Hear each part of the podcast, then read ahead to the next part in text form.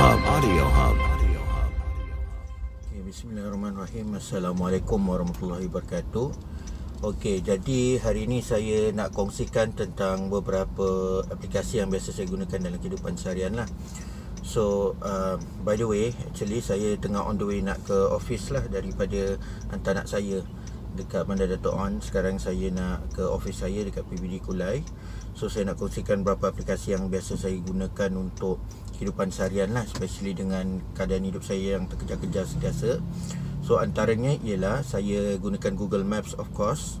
Google Maps ni bukannya saya nak cari arah tapi saya pastikan uh, location on supaya nanti mudah uh, later on nanti dia ada satu feature kita panggil timeline. Mudah saya nak mudah saya nak check balik lah saya dah pergi mana uh, pada tarikh-tarikh tertentu ni saya pergi mana kan. So senang saya nak track keberadaan saya.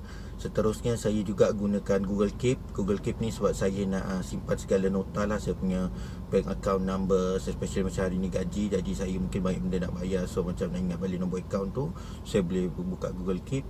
Dan seterusnya saya juga gunakan uh, aplikasi Habit Share. So Habit Share ni bukannya aplikasi Google. Dia satu aplikasi lain.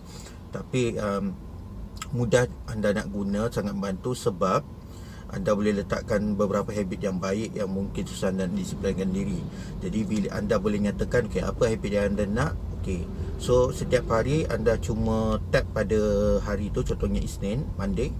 So kita tap, okey, kita tandakan kita tap dekat uh, tanda tick ataupun cross, uh, hijau ataupun merah.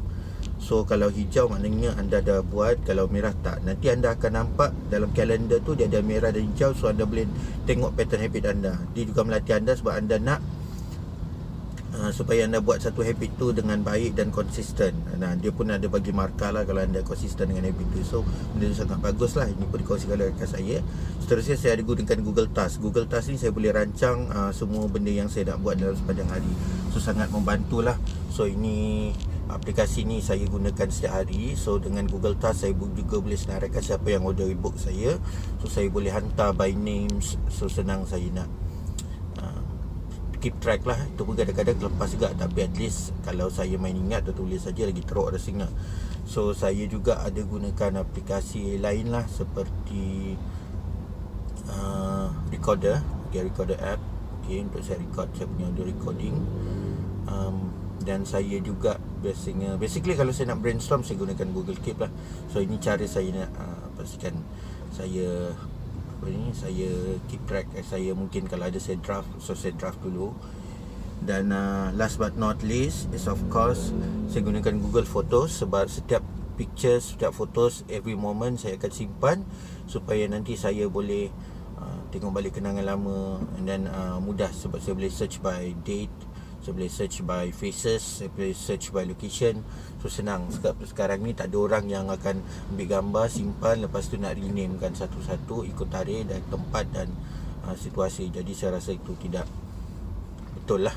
So sekarang kita dah ada kan Senang teknologi. So cara saya buat lah Okay basically mungkin saya dalam 35 minit lagi baru sampai tempat kerja. Jadi uh, inilah sedikit sebanyak perkongsian daripada saya. So, so aplikasi-aplikasi yang saya nyatakan tadi sangat membantu. Jadi jika anda rasa anda nak cuba juga anda boleh buat lah eh? so saya akan bagikan uh, link untuk anda muat turun aplikasi-aplikasi tersebut dan anda boleh cuba. So harapnya ini membantu. Jadi itu saja daripada saya Cikgu Harry Adios. Okay, Jangan lupa. Oh lupa pula. Jangan lupa Join grup telegram saya T.me Mudah Mengajar Dan juga uh, Layari uh, blog saya Dekat mudahmengajar.com Alright